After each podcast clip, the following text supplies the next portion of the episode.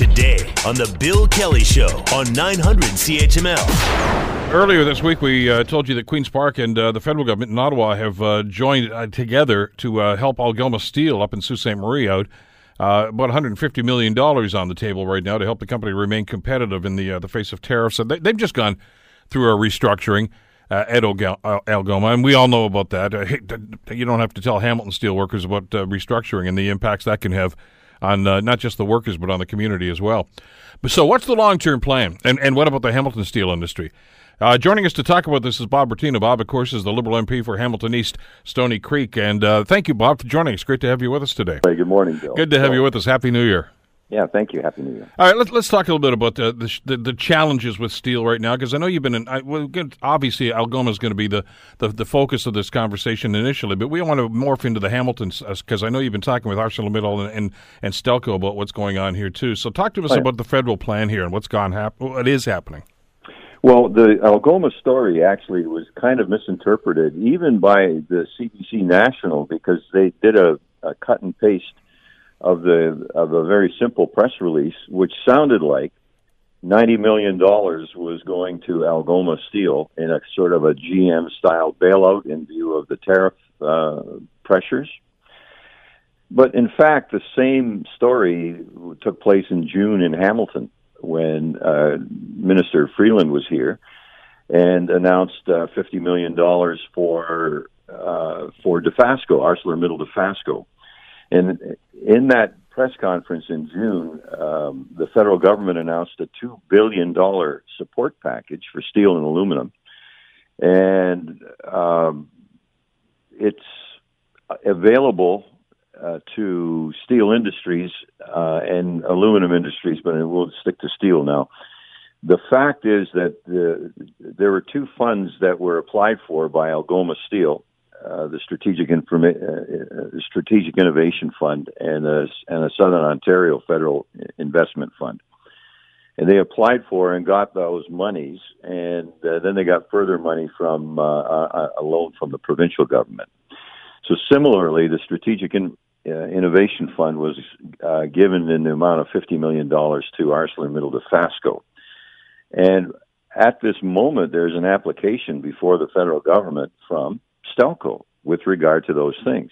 And it's very similar to the Algoma Steel story because Stelco, having coming out of uh, bankruptcy through the CCAA, is ready now to uh, look at their plant and determine what uh, improvements to their production facility are needed to stay competitive, and that's where those those funding opportunities come in. So Algoma applied uh, in around October, I think, and the, so the money has come through, and it's an active file, as I understand right now, uh, with Stelco before the federal government. So the two billion dollars in order to uh, modernize uh, and bring up to uh, current standards steel production in Canada is what this is all about. Since uh, Sault and Hamilton are the two big steel, Hamilton, of course, the number one steel producer in Canada, uh, we're in line for all of those um, opportunities. Uh, and listen, I don't want to look at this with rose-colored glasses, but I mean, I think it's worth uh, noting here, Bob, that we're talking about two uh, steel entities here that were on death's door just a couple of years ago, both Algoma and Stelco. Right. Uh, and the fact that they have both risen from the ashes like a phoenix is, is in and of itself, I think, a pretty good success story. Yeah, it is, and it was controversial going through the process because this is the famous CCAA uh, that was much criticized by uh, members of the Steelworkers Union um, for things that had to occur to keep the company going as a as a going operation through the bankruptcy process, and so it emerged, and now we've had uh, over a hundred million dollars from Stelco put back into the pension fund. Uh, we've seen more activity there. It, it, despite the tariffs and other things, it's still a pretty good news story for steel in Canada because steel prices have gone up and it's kind of buffered uh, some of the tariff costs. But the point is that the CCAA process allowed the companies to stay in operation, to find uh, new investors, and to rejuvenate the company.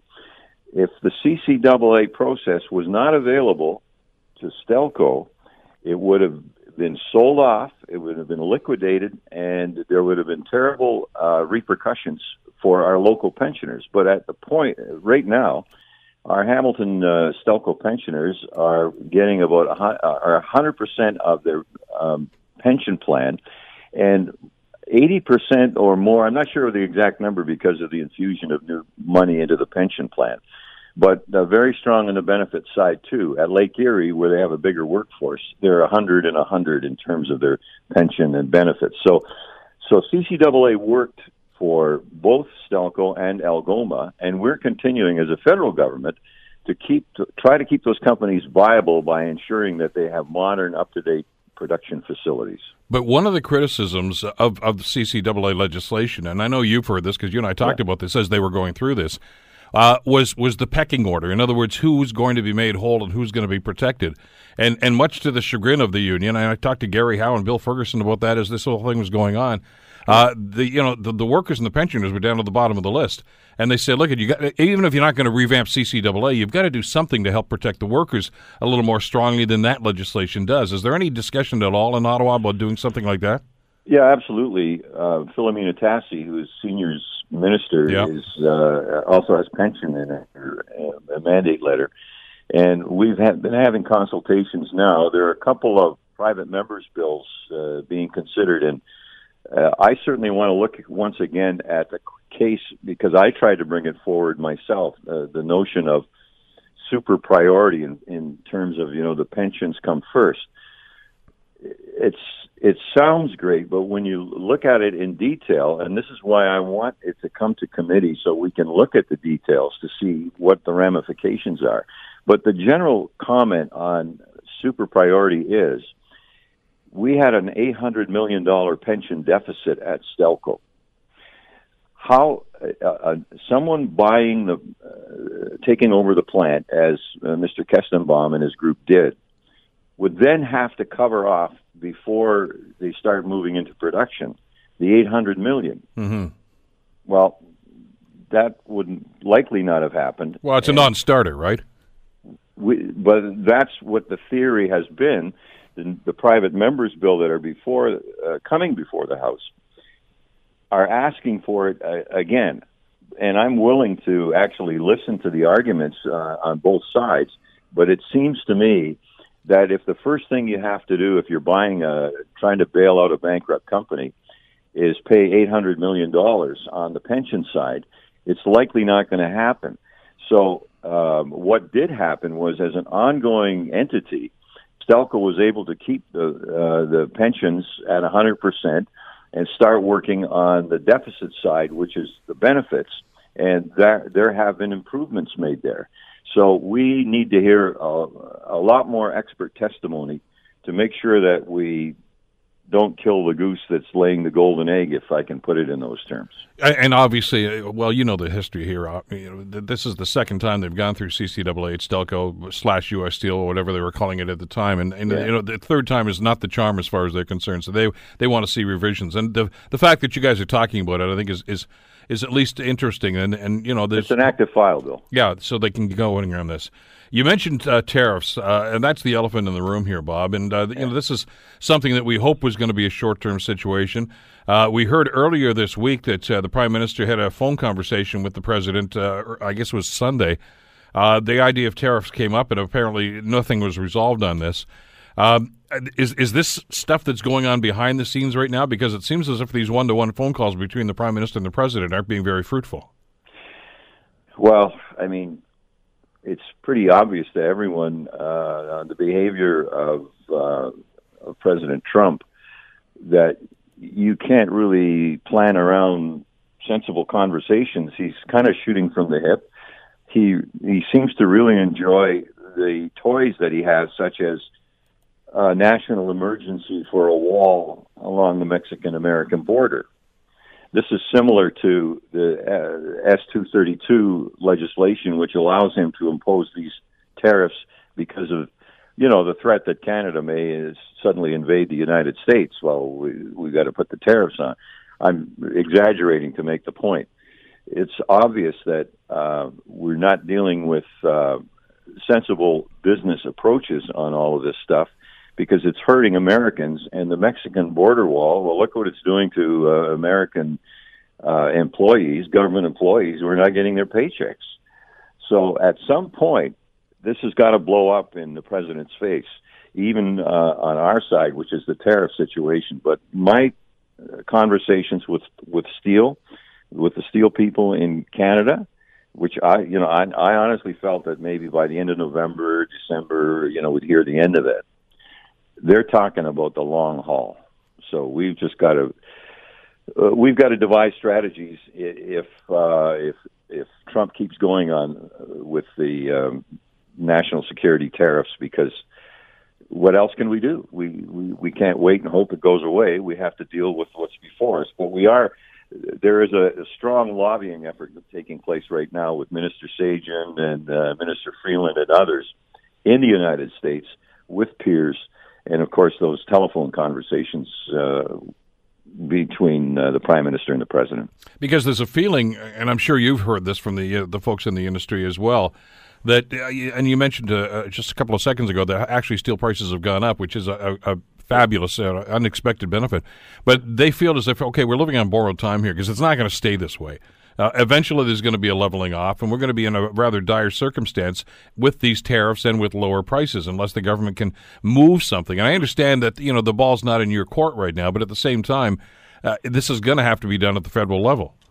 Yeah, but you have to consider that the whole scenario seems to be changing. You know, in the world order, all of the sanctions against Russia that have taken place and continue to take place have resulted in an actual growth in uh, the GDP in Russia. It's their their economy has grown by about 1.6 percent because they started to have to internalize, make other deals with China, India, other uh, people so maybe we have to do the same thing in terms of uh, playing with a uh, you know somewhat unfriendly neighbor right now in terms of uh, President Trump's behavior. We just have to look at other things, and I'll, I'll tell you one thing. Uh, one of the uh, uh, uh, the purchasers of steel on, at a much smaller level, an Ontario company, and I visited them uh, recently.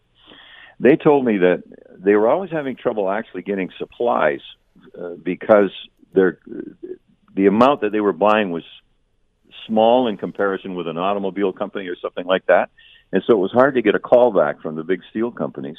Now they're getting a call back. you know, so the the business is starting to change.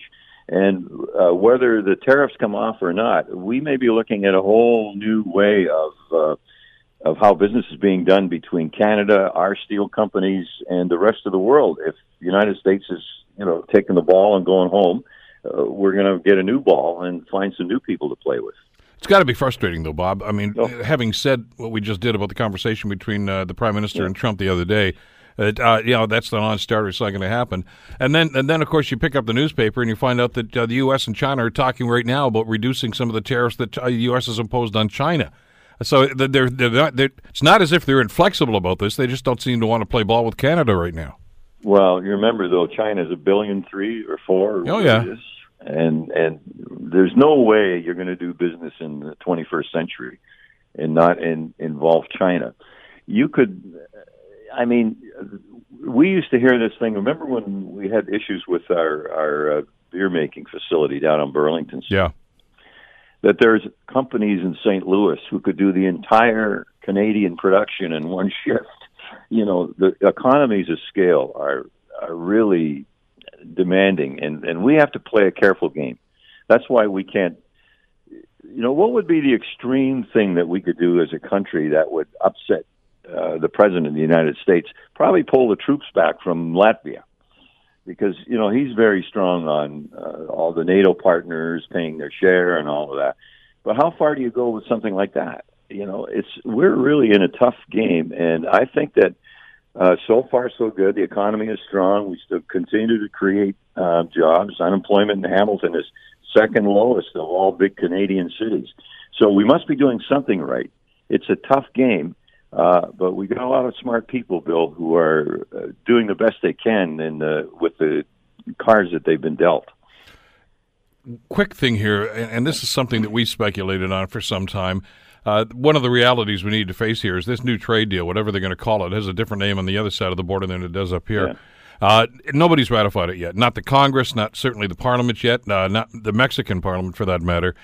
Uh, is there any wiggle room for negotiations? I mean, because there was an expectation, if you remember, Bob, when that deal was finally, uh, you know, uh, agreed upon, that well, that means the end of the tariffs. Well, it wasn't. Uh, can you still open up that conversation and say, yeah, we'll sign, but you've got to do something about the tariffs? It's a very dangerous game because the tariffs uh, are an executive order, nothing to do with Congress. Congress has to deal with uh, NAFTA.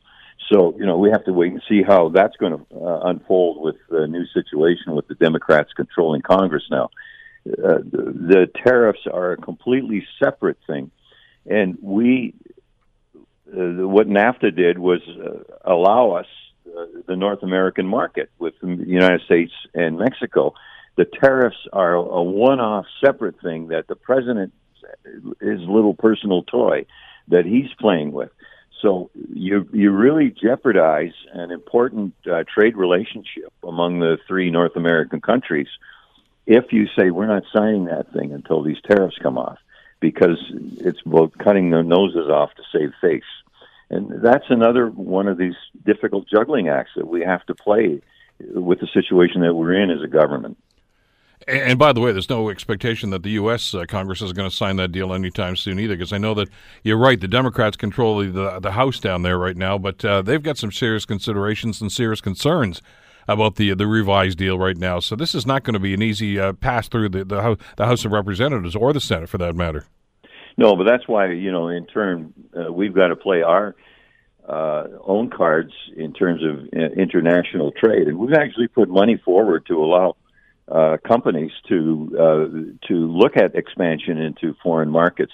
I have a winery in my riding that just got a government grant to uh, help expose their products uh, to the United Kingdom and, and other places. So there, there's a, a Stoney Creek area winery uh, getting some federal government help to expand their markets, and that's just one tiny little example of uh, two billion dollars in financial aid that covers many stories, such as the one I just told you. And so we've got to be looking at that. But one of the other issues that makes it difficult for me as well as you and and and the reporters is trying to understand all of the programs that are out there and all of the interactions that are taking place uh, throughout the world uh, to to try to uh, benefit Canadian industry.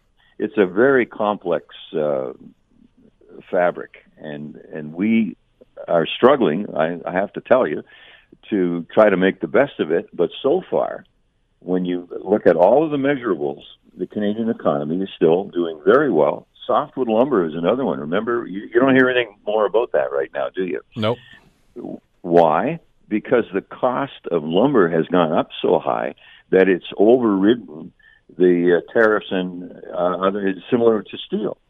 You know, the companies are paying huge amounts in, in the hundreds of millions of dollars of, of tariffs, but it's being compensated for to some extent by the, uh, the activity in the steel industry and, the- and the rising prices. So Exactly. that's that's what happened to the softwood lumber story.